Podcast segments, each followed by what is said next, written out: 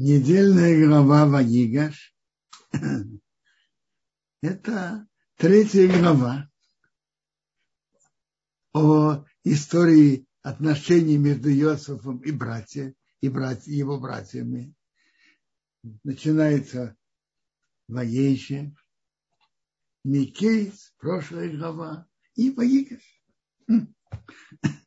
Прошлая глава оборвалась на очень остром моменте. Задерживают Бениамина,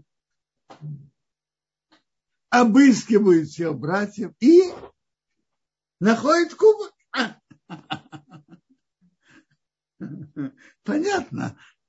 Вот когда подбрасывают, находят его и задерживают его. И И идет разговор между и Йосиф говорит, что это вы наделали? Вы понимаете, что я догадаюсь, кто украл? Иуда, это конец прошлой главы, отвечает. Что мы можем оправдываться? Что мы можем говорить? И чем мы можем оправдываться? Бог нашел грех его рабов. То есть Иуда говорит так, мы перед тобой мы не провинились. И что мы можем оправдываться? А то, что получилось, Бог нашел наш грех.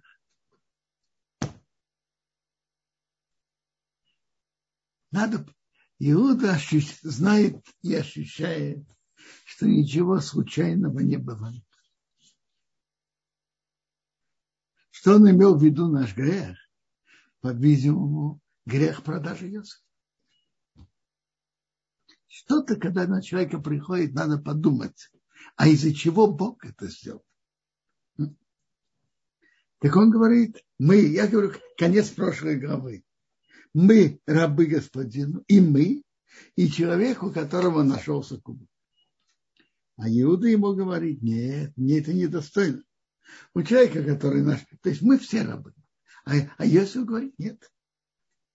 Недостойно мне так делать. У кого находит, нашелся кубок, он будет, он будет рабом. А вы поднимаетесь с миром к вашему отцу. И это, на этом прерывается прошлая глава.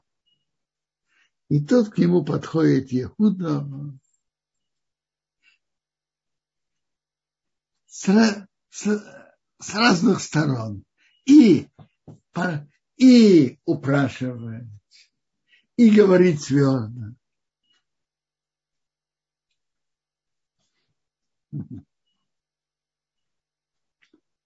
Давайте почитаем, что Иуда говорит.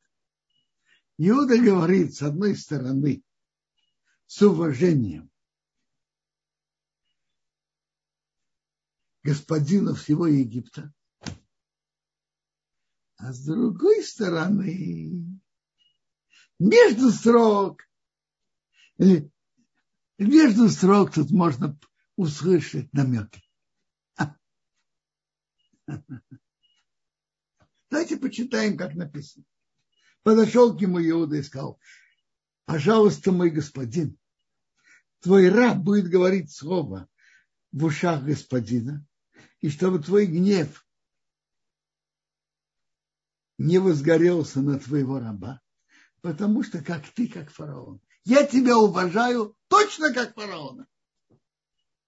Раз он говорит, чтобы не возгорелся твой гнев, видно, что он говорил, готовится говорить с ним острые слова. Господин спросил своих рабов, говоря, у вас есть брат, отец или брат? Мы сказали господину, у нас есть пожилой отец. И ребенок старости мам, малый, малыш. Его брат умер. Он единственный остался от своей мамы, а папа его любит. От Рахель, любимой жены Якова, остался только Бениамин. Теперь он говорит, его брат умер. Почему он так говорит? От господина страны, он уже сейчас пугает, э, осторожен. Если он скажет, он потерялся, мы не знаем, где он, то ему скажет, найди его, без того, что ты его найдешь и приведешь, не увидите мое лицо. Поэтому он говорит, он умер. Между прочим, очень интересно, кто все это а, говорит Иуда? Иуда сын Леи. А он говорит, говорит про отношение его папы к его жене Рахель. Да, да, так остался только малый сын, это Беньямин. Ты сказал твоим рабам, спустите меня, его ко мне, и я положу им мой глаз на него. Мы сказали господину, мальчик не может оставить отца, он оставит отца. Есть опасение, что он умрет. Ты сказал твоим рабам, если не спустится младший сын с вами, вы больше не увидите мое лицо. Сказал наш отец. Ой, между прочим, тут есть уже в том, что я читал, есть тот намек. Для чего мы пришли сюда? В Египет. Для чего? Купить зерно. Скажи нам, сколько надо заплатить. И кончено дело. Что ты спрашиваешь? Есть у вас отец или брат? Какое это имеет отношение к делу? Все приходят, покупают, просят у них Э, заплатить, и все. Другими словами, между строк Иуда намекает, что тут видно, что что-то подстроено, не гладко. Мы хотели с тобой породниться. Когда породняются, парень берет девушку, интересуется, что, что это за семья, какие братья, какие сестры, какие родители. А мы всего-навсего пришли купить зерно. Какое имеет отношение к делу, если у вас отец или брат? А? Но это так, между строк. И было, когда мы поднялись к твоему рабу, моему отцу, сообщили ему слова господина, сказал наш отец, вернитесь, купите э, еду. А мы сказали, мы не можем спуститься. Есть и есть наш младший брат, мы спустимся. Мы не можем видеть лицо того человека, когда наш младший брат не с нами. Сказал твой раб, мой отец к нам, вы же знаете, что двоих не родила моя жена. Что значит моя жена? Та, которой я хотел жениться по своему желанию. Рахель. Между прочим, обратите внимание, кто все это говорит. Иуда, брат Ли. И он сообщает Иосифу, двоих родила мне моя жена, на которой я хотел жениться, ты Рахель. Он говорит, как это есть. Так из этих двух вышел один от меня. Я сказал, по-видимому, он разорван. А я его не видел до сих пор. А, по-видимому, разорван. Вы возьмете также этого от, от моего лица, и с ним случится беда, вы спустите мою седину с горечью могил. То есть, пока Беньомин жив, я утешаюсь им. И за мою жену Рахе, умершую, и за Иосифа, который пропал. А если он пропад... умрет, то как будто я всех их потерял в один момент. А теперь, когда я прихожу к твоему раб, рабу, моему отцу, а мальчика нету с нами, а его душа привязана к, его, к душе мальчика, и когда он увидит, нет мальчика, папа умрет от переживания. Выйдет, что спустятся твои рабы седину твои, твоего раба, нашего отца, с горечью в могилу. Мы привели к его гибели. Ты спросишь, а что тебе нужно больше всех, Иуда? Есть более старшие братья. Что ты первый тут кричишь больше всех? Он отвечает, объясняет, потому что твой раб гарантировал за мальчика от отца, говоря, если я его не приведу к тебе, я буду греш, грешен перед отцом все дни. Я принял гарантию. Я принял на себя гарантию. Видите, Иуда взял гарантию, а теперь он идет ее оплачивать. Что он просит? А теперь пусть сядет твой раб вместо мальчика, рабому господину, а мальчик пусть поднимется с братьями. То есть сделай замену. Вместо Бениамина возьми меня в рабы. Возьми меня в рабы вместо Бениамина. Во всех вопросах я лучше. Работать, колоть дрова я лучше. Воевать я лучше. Во всех вопросах я лучше. Сделай замену.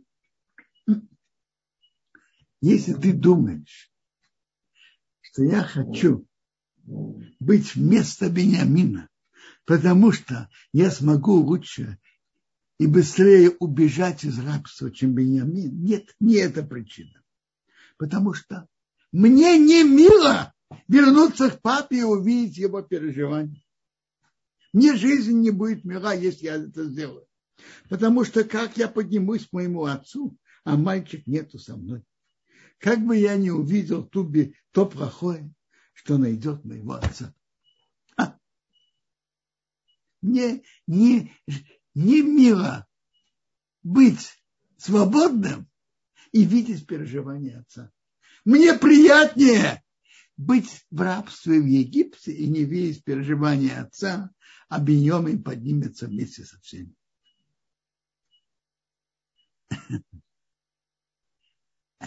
В разговорах, в разговоре Иуда было несколько аргументов. Один из аргументов Допустим, что Беньямин виноват. Но из-за виноватого не должны страдать не, невиновные. Папа же его не виноват. Папа Яков не виноват. А он может умереть от переживания.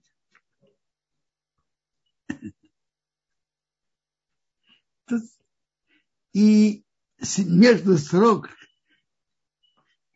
видно, что он говорит, что тут видно, что то специально построено. Во-первых, ты спросил, есть ли у вас отец или брат. Мы пришли всего-навсего купить зерно. Какое это имеет отношение к делу. Затем ты сказал, пока мальчик не придет, не, не увидите мое лицо.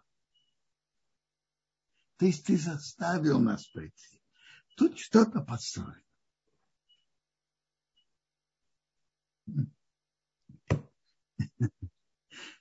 И кроме того, ты нам сказал, я положу мой глаз на него. То есть я буду к нему относиться по-доброму. Если он ничем не провинится, не нужна, не нужна твоя доброта. Это я положу мой глаз на него, добрый глаз, даже если он чем-то провинится. И Руве, и Иуда кипел. Медраж говорит, что это два царя говорили. Иуда, он же руководитель среди братьев, и от него будут цари. И Йосиф. И Иуда кипит.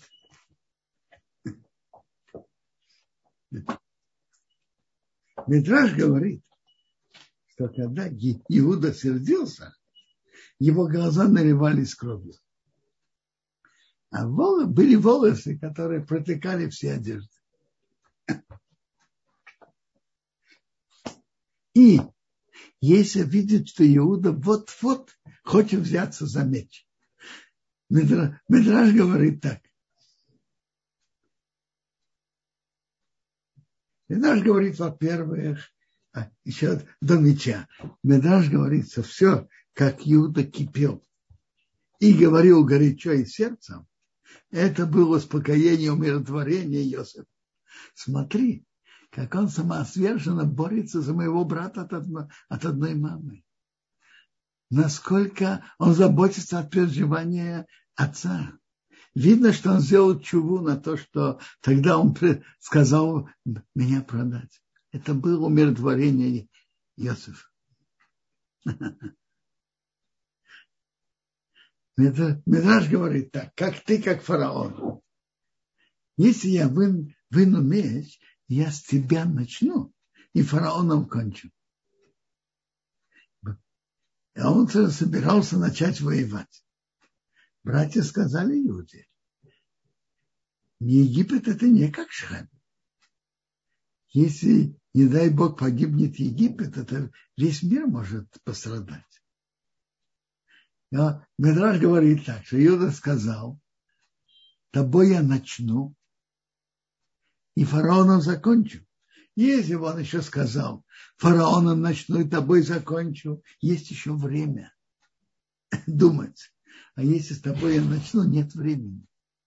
И Иосиф увидел, что он должен раскрыться. И не мог Иосиф сдержаться перед теми, кто стояли возле него, чтобы он признался братьям. И все увидят, как братья стыдятся этого. И он закричал, выведите всех людей от меня. И никто не стоял, когда Ейсев расстался братьям. Он поднял голос, плача. Услышали Египет, услышал дом фараона. Сказал Йосеф братьям, я Йосеф, папа еще жив? И братья не могли ему ничего ответить. Они растерялись от него. Они чувствовали стыд перед ним. Сказал Йосеф братьям, подойдите ко мне. Они подошли. Они сказали, я Йосеф, ваш брат что вы продали меня в Египет.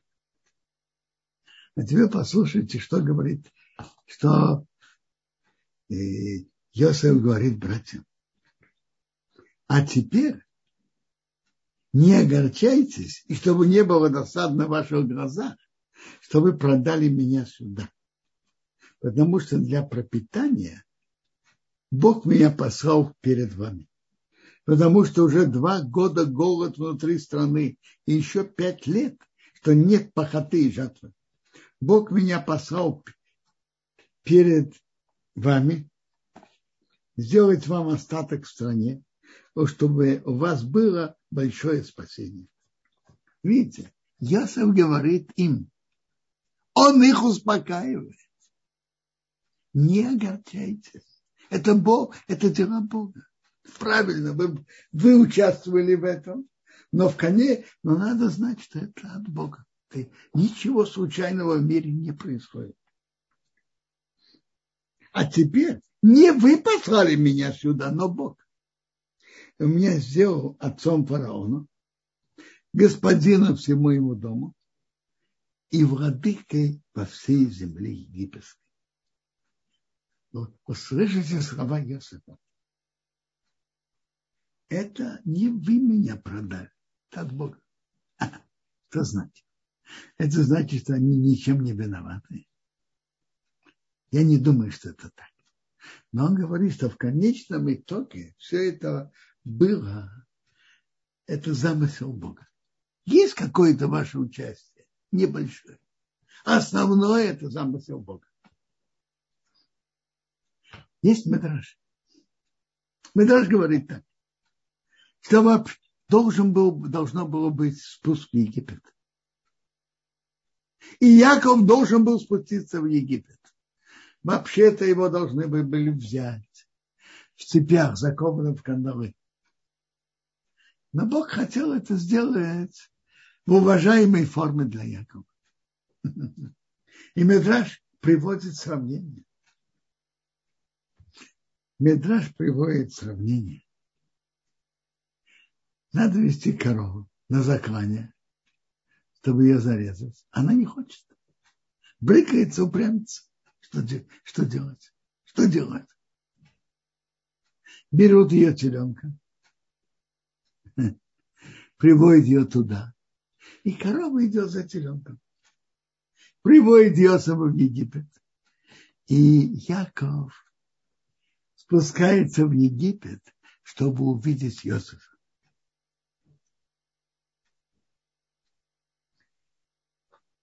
Яков не собирался полностью спуститься навсегда в Египет. Пережить голод, встретить, встретить, увидеть Иосифа, пережить голод. На расчеты Бога было, чтобы был спуск Якова в Египет. Он должен был бы быть идти в кандалах, но Бог помиловал его, чтобы это было в уважаемой форме. Теперь Йосиф говорит братьям, поторопитесь, поднимитесь к моему отцу и скажите ему, так сказал твой сын Йосиф. Бог меня сделал господином для всего Египта. Спустись ко мне и не задерживайся. ты будешь проживать в земле Гошин, то есть на отдельной территории в Египте, в отдельной области, чтобы они не смешивались с египтянами. И ты будешь близок ко мне. Ты и твои сыновья, и сыны сынов, и мелкий скот, и крупный скот, и все, что у тебя. Я буду тебя кормить там. Потому что еще пять лет голода как бы не обеднел ты и твой дом и все, что у тебя. Скажите, если, если нету хлеба, то можно умереть с голоду, правильно? Но папе такое не говорят. Он говорит папе Якову, я буду тебя кормить, потому что еще пять лет голода, как бы ты не обеднел сказать, как бы ты не умер с голода, такого папе не говорят. А что значит, я буду кормить, я вас могу именно в Египте? А почему он не может посылать зерно в землю к нам? А? Очень просто. Представьте себе, то если бы хотел, посылал бы зерно в землю к нам. Вы знаете, что, что некоторые египтяне бы сказали? Йосеф посылает зерно в другую страну, чтобы продать, и, как сейчас говори, говорят, положить в швейцарские банки за границей.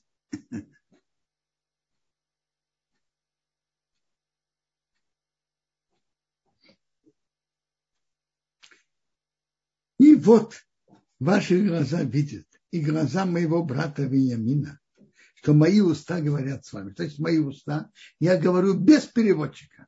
До сих пор он говорил с ними с переводчиком, а сейчас он говорит с ними на Ашона без переводчика. И сообщите моему отцу весь мой почет в Египте и все, что вы видели. И поторопитесь и спустите моего отца сюда. Поторопитесь чтобы папа не переживал. Поторопитесь сообщить. Не поторопитесь спустите, чтобы папа меня увидел. И он упал на шее Бениамина его брата и плакал, а Бениамин плакал на его шее.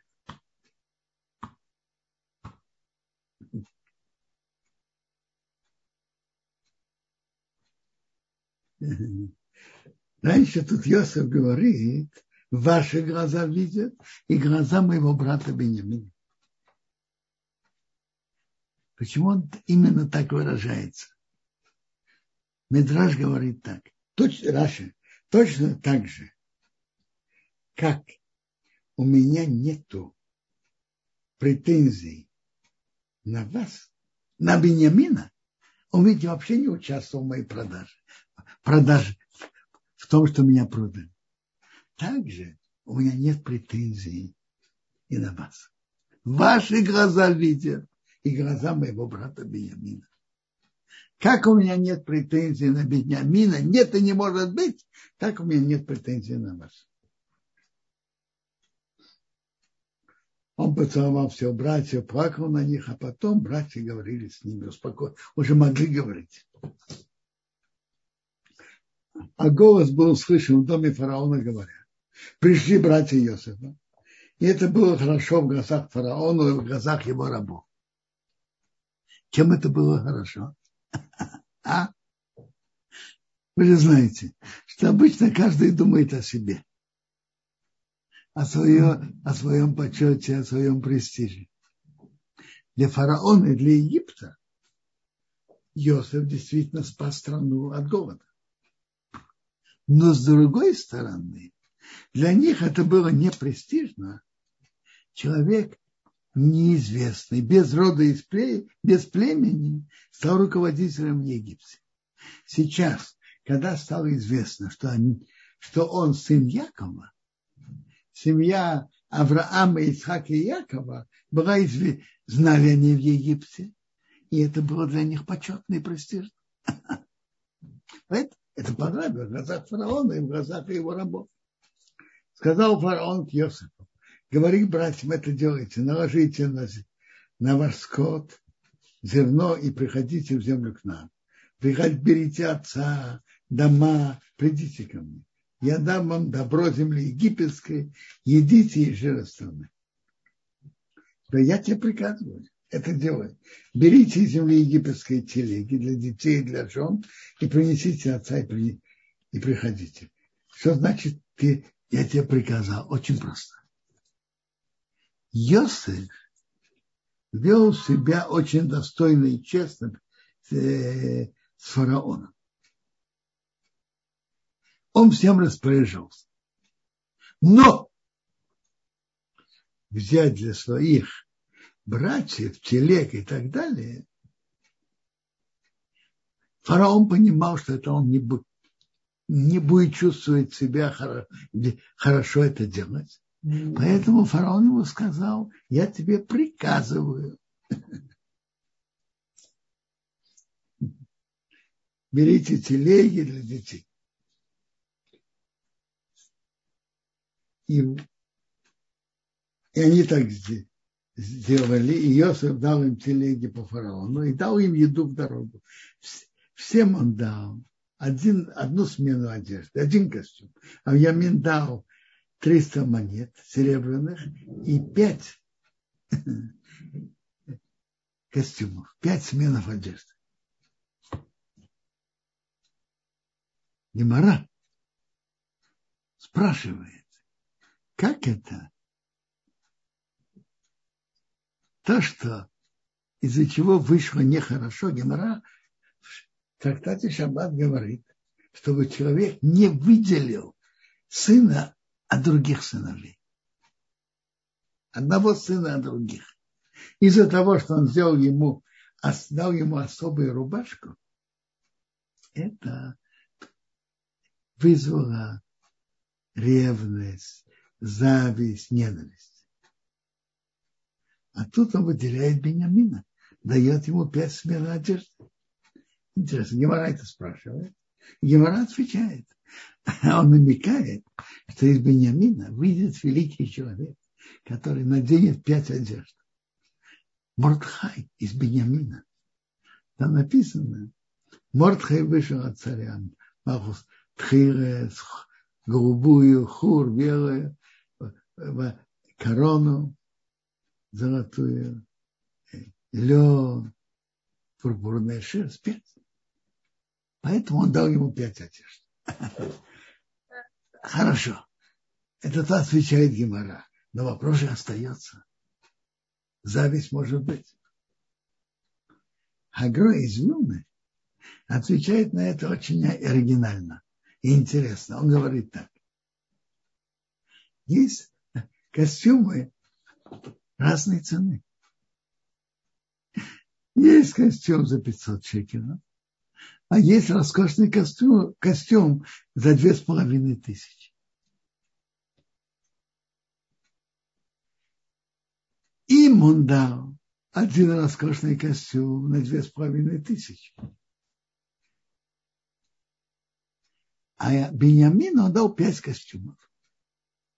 Каждый по 500. А стоимость та же. Завидовать незачем. Почему же он это сделал им по-другому? Беньямину по-другому? Намекнуть, что из него выйдет великий человек, который оденет пять одежд.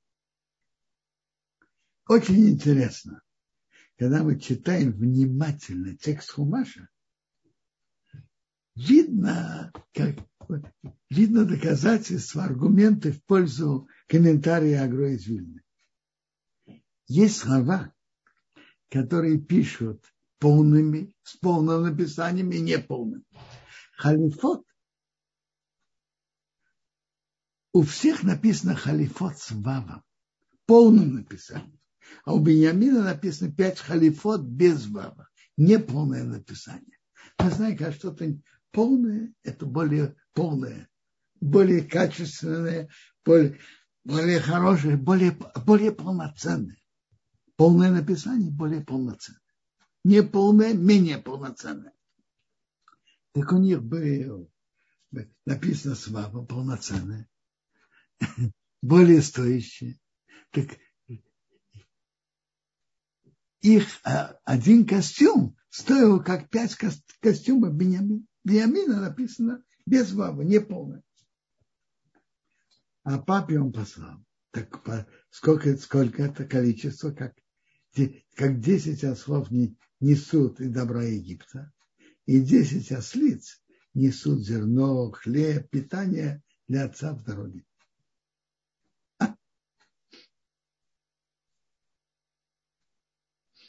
отослал братьев, и они пошли, сказал им, не сердитесь в дороге. Что не сердитесь, почему?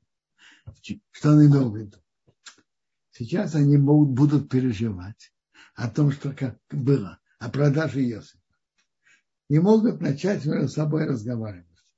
Вот про Иосифа ты сказал это, а вот ты сказал то, а ты то. Из-за тебя вышло это, из-за тебя. Не сердитесь в дороге идите, не обсуждайте это. Они поднялись из Египта, пришли в землю к нам, к Якову, их отцу, сообщили ему, Иосиф еще жив, и он владыка во всей земле египетской, а его сердце отошло, он не верил. Вы знаете, что говорит на этом Медраж? Почему Яков не верил? тот, кто лжет, его наказание, что когда он говорит правду, ему не верят.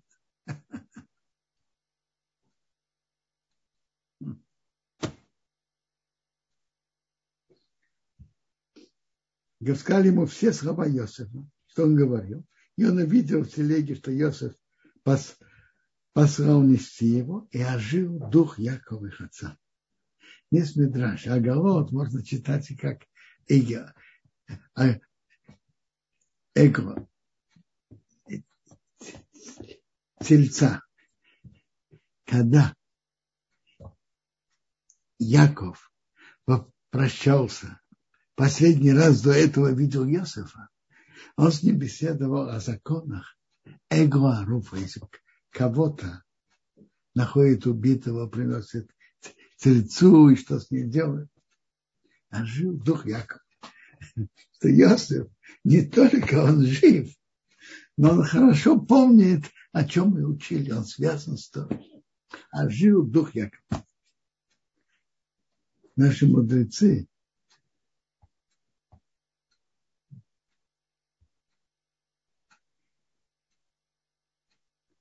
наши мудрецы говорят, что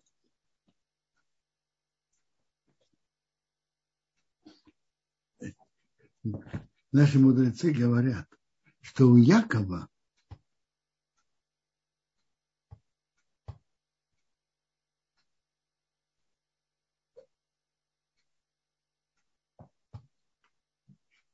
мудрецы наши говорят, э, что ожил дух Якова, это значит, к Якову вернулся дух пророчества. А все 22 года, что он переживал о Йосифе, и он был в горечи, пророчество у него, от него ушло. Немара говорит, что пророчество приходит человеку, когда он в хорошем настроении. Немара говорит то же самое, учить Тору, как полагается, надо быть в хорошем настроении. Насчет пророчества Гемара приводит историю с Илишей. Илиша рассердился на идолпок, царя идолпоклонника. А потом он сказал, приведите мне кто-то, кто будет играть музыкальных инструментах. И было. Когда начали играть на музыкальных инструментах, сошел к нему дух Бога, вернулось пророчество. 22 года Яков не имел пророчества. Сказал Исраил, у меня есть еще много. Мой сын Ясов жив. Я иду его увижу перед тем, как умру. Он вообще не собирался спускаться на постоянно в Египет. Пойду его увижу а потом вернусь обратно. Исроил. Мы уже говорили, что Исроил это человек на более высоком уровне, чем Яков. Ехал Исроил все, что у него пришел Бершона. Принес жертвы Богу его отца Ицхака. Если мы читаем внимательно, то в нашей главе это спуск евреев в Египет это начало египетского изгнания. Так интересно. Исраил пришел в Бершева, принес жертвы от Бога его отца Ицхака. Кстати, Бога его отца Ицхака. А? Что это значит? Чего именно Бога своего отца? Радак, Сфурну, говорят на это так. Когда Ицхак хотел спуститься в Египет, Бог ему не позволил. Так Яков тоже принес жертву Бога его отца Ицхака, говоря как бы, а может быть, как моему отцу Ицхаку.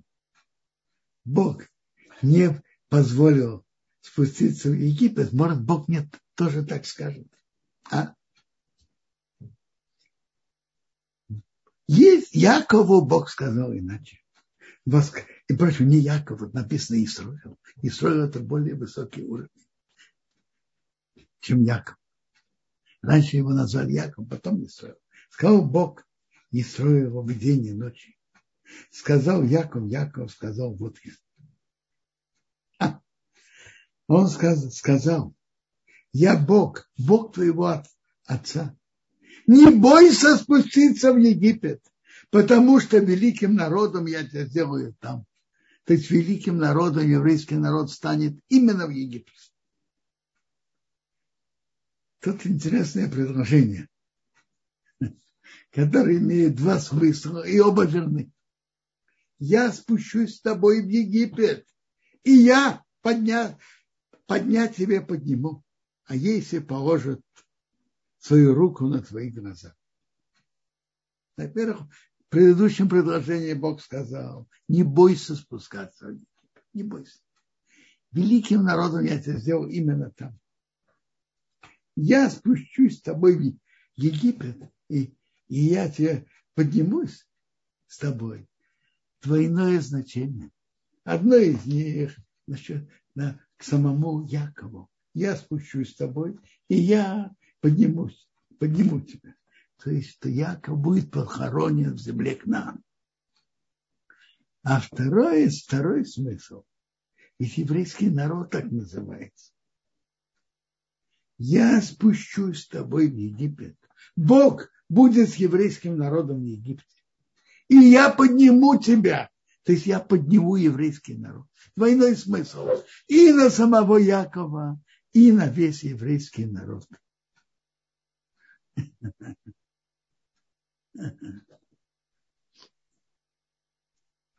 Интересно. Тут Бог показывается ночью. Яков. Рабея Симха обращает на это внимание. В других, у других мы это не встречаем. И у Якова тоже. Когда написано Бог показался в видении ночи, ночью, когда Яков шел в, в, шел, шел в изгнание в Харам Сир. И тут он перед спуском в Египет. Рабин Симха говорит так. Когда еврейский народ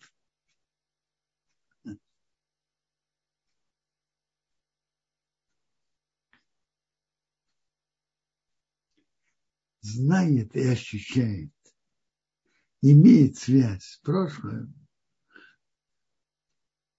то Бог с ним и в темноте ночи. Темнота ночи имеется в виду, показывает на, на изгнание, галют, темнота ночи.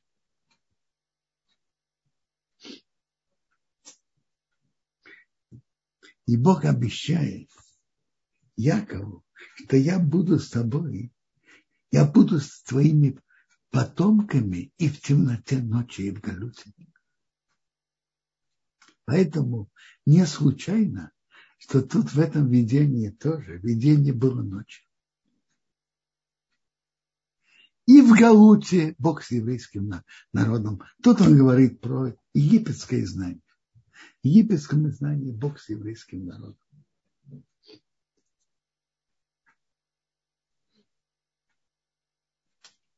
Яков встал из Бершевы, и сыновья Исраиля понесли Якова, их отца, и детей, и жен всех. Взяли скот, имущество, сыновья и сыновья сынов, все, при, все спустились в Египет. И тут пересчитывается вся семья Якова.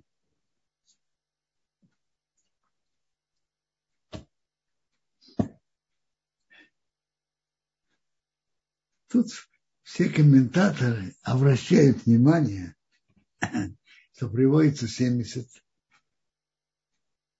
а пересчитывается только 69. Есть два ответа. Один ответ приводит Раши, что Йохевет, дочка Леви, родилась в середине дороги. Э, как Раши приводит Бейн Хахомот между крепостями. Когда они вышли, она еще не родилась. Только когда они уже пришли, она родилась. И ее, и она закончила счет 70. Йохебе, дочка Леви, она мама Моше, Аарона и Мирьям. Она родилась между крепостями вначале и она еще не, не была, пока они пришли, она уже родилась в середине дороги. И еще некоторые комментаторы говорят, что хотя тут и не упоминается, но имеется в виду, что Яков тот один из 70. Ну, есть, если есть вопросы, пожалуйста. Огромное спасибо, Квадарав. Есть вопрос от Авраама. А, уважаемый сказ, э, сказ, рассказали ли братья Иосифа, когда сообщили отцу Иосифа, что Иосиф жив, о том, что они много лет назад его продали? А как вы думаете? А как вы думаете? Они это рассказали? Конечно, нет. Но можно спросить, а рассказал ли это Йосиф? Рамбан говорит, что Йосиф это тоже не рассказал. Не хотел рассказывать плохое на братьев. В главе Вайхи, в следующей, э, в следующей главе, приводится, как Яков об этом так говорит, в пророческом сыновей перед смертью. На это уже он узнал пророческий от Бога. В конце, самом конце жизни. Но братья, конечно, не рассказали. Это, это и понятно. А Иосиф тоже не хотел рассказывать плохое о братьях. Он не рассказал.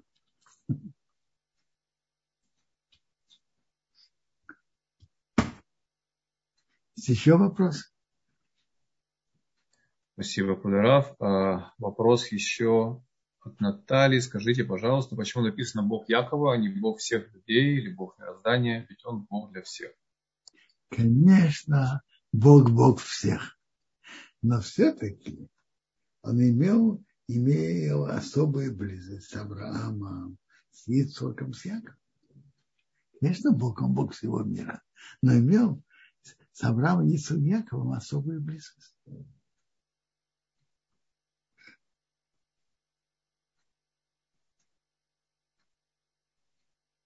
Друзья, если есть у кого-то вопрос еще, пожалуйста, можно поднять руку или написать прямо сейчас. Можно это сделать через вопросы-ответы или через чат, или в YouTube, если вы нас смотрите именно там.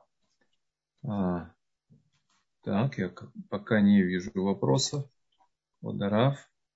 А, да, есть вопрос Ирины.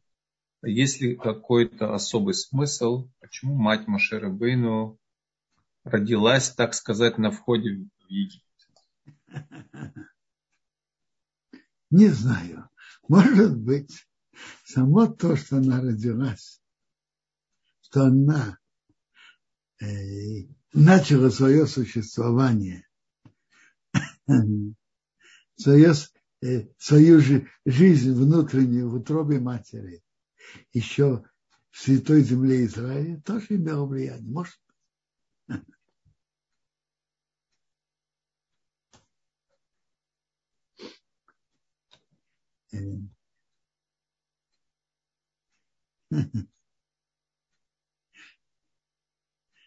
Может быть, что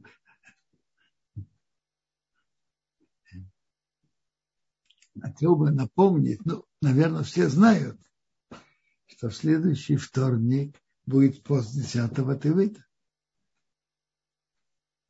Пост 10 Тевыта упоминается у пророка Ихеску в 24 главе. Бог говорит Ихеску, запиши этот день. В этот день сделал осаду на Иерусалим царь Вавилона. Именно этот день, запиши этот день 10 10 месяца. То есть это было 10 Тевыта. И пост, он начинается с восхода зары. Вы знаете, восход зары – это раньше восхода солнца.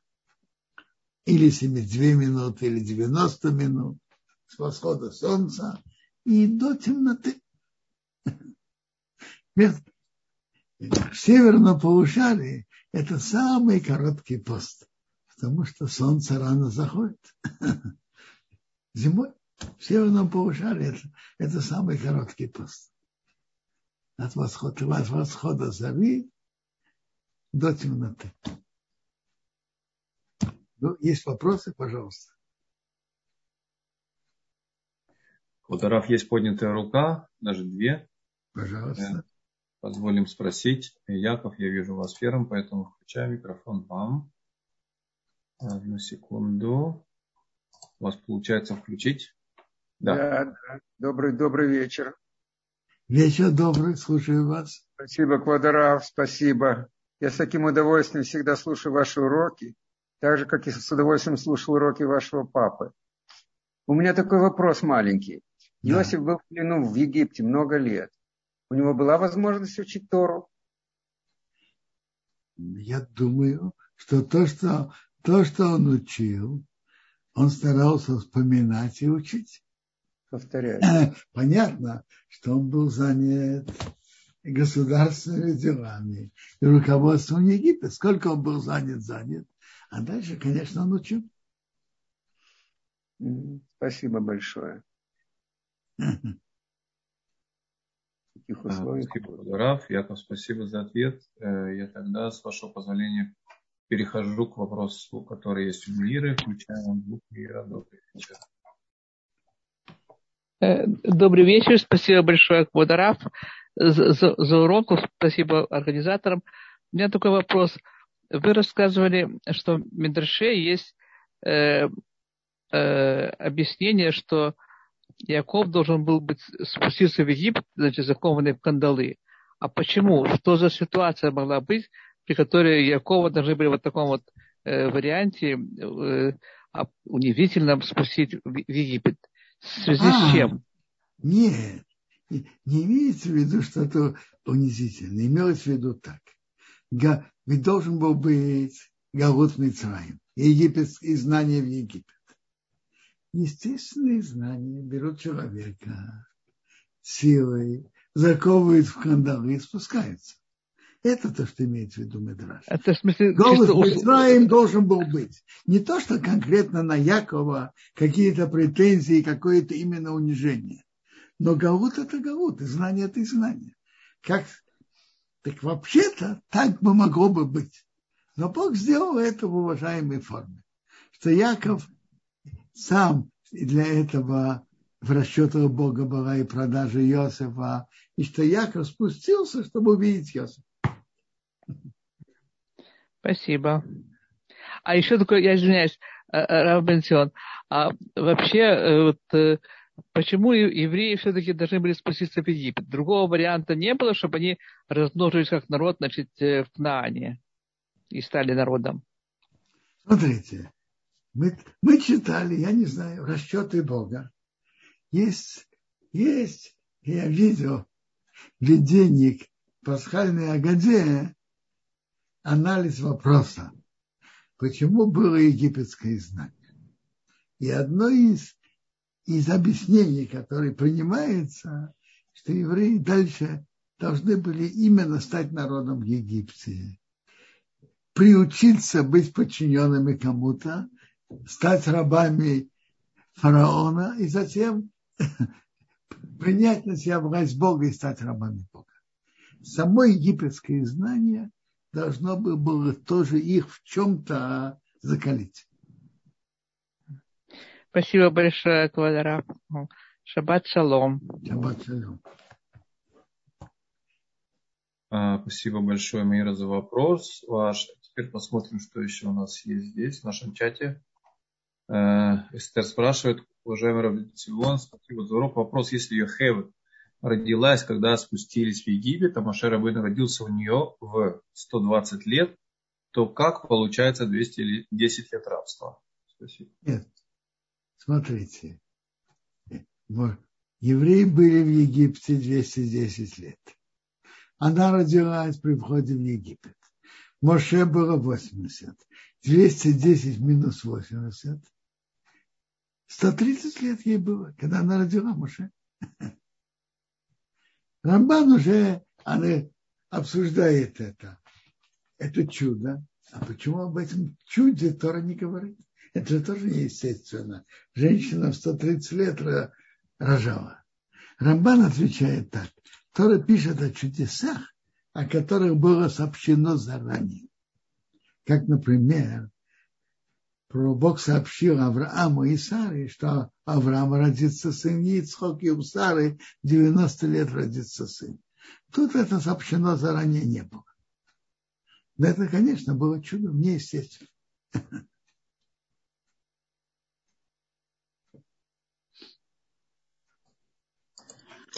Большое спасибо, Квадарав. А, еще был вопрос у Натальи. Вы упомянули о смягчении изгнания. А, Другие изгнания тоже как-то смягчались. Смотрите, были разные. Изгнание Вавилона было не мягким.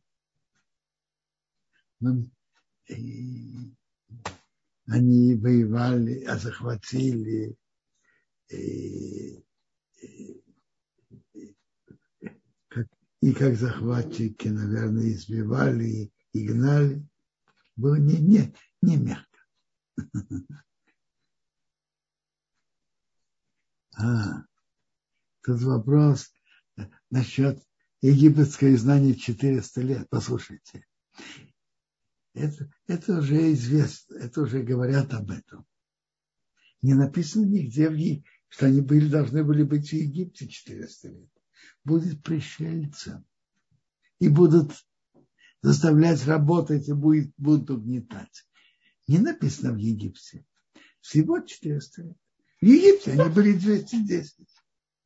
А до этого тоже они были пришельцами, не, не местными жителями. И это считают с рождения Исхака. С рождения Исхака это 210 лет. Они будут пришельцами. То есть Яков спустился в Египет. Египет. Ему было 130 лет. А Ицхак был старше Якова на 60 лет. 130 плюс 60 сколько? 190. 190 плюс 210, 400.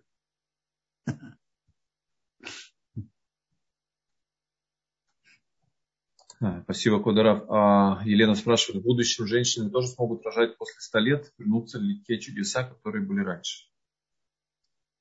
Может быть, мы не знаем. Не знаю. Всякое может. Бог, у Бога нет невозможного. Есть еще вопросы? А, да, спасибо, Кударав. Анна спрашивает, э, в чем причина столь долгого нашего изгнания? Спасибо за урок.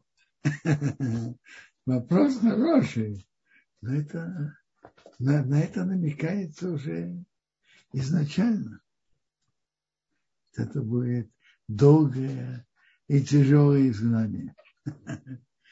Мы относительно уже большой процент тяжести, или, наверное, большинство прошли, слава Богу. Но их знание самое длинное. Я упомянул Медраш Пирке Драбелезер, то приводится, что когда Яков видел сон с лестницей, что ему показали, как каждый, как каждый народ – каждый, точнее держава, которая гнетала евреев, их ангел, как он поднимался и спускался. Он, сколько он поднимался ступеней? Он поднимался, количество ступенек, сколько лет эта держава будет угнетать евреев. Так Вавилон, ангел Вавилона поднялся 70 ступеней. Спустился. Якову показали. Ангел Персии поднялся, 52 ступеньки спустился. Это означает, что Персия будет угнетать евреев 52, 52 года. Яван, Греция, поднялась 180 ступенек. 180 лет будет угнетение под игом греков. А дальше мы даже говорит, ангел дома поднялся, поднялся и поднимается и не спускается. Я говорю, когда ты уже спустишь? это самое длинное угнетение. Спасибо большое. А, это Эстер, Эстер говорит верно. Приводится, по-моему, 8-6 лет таких более горьких.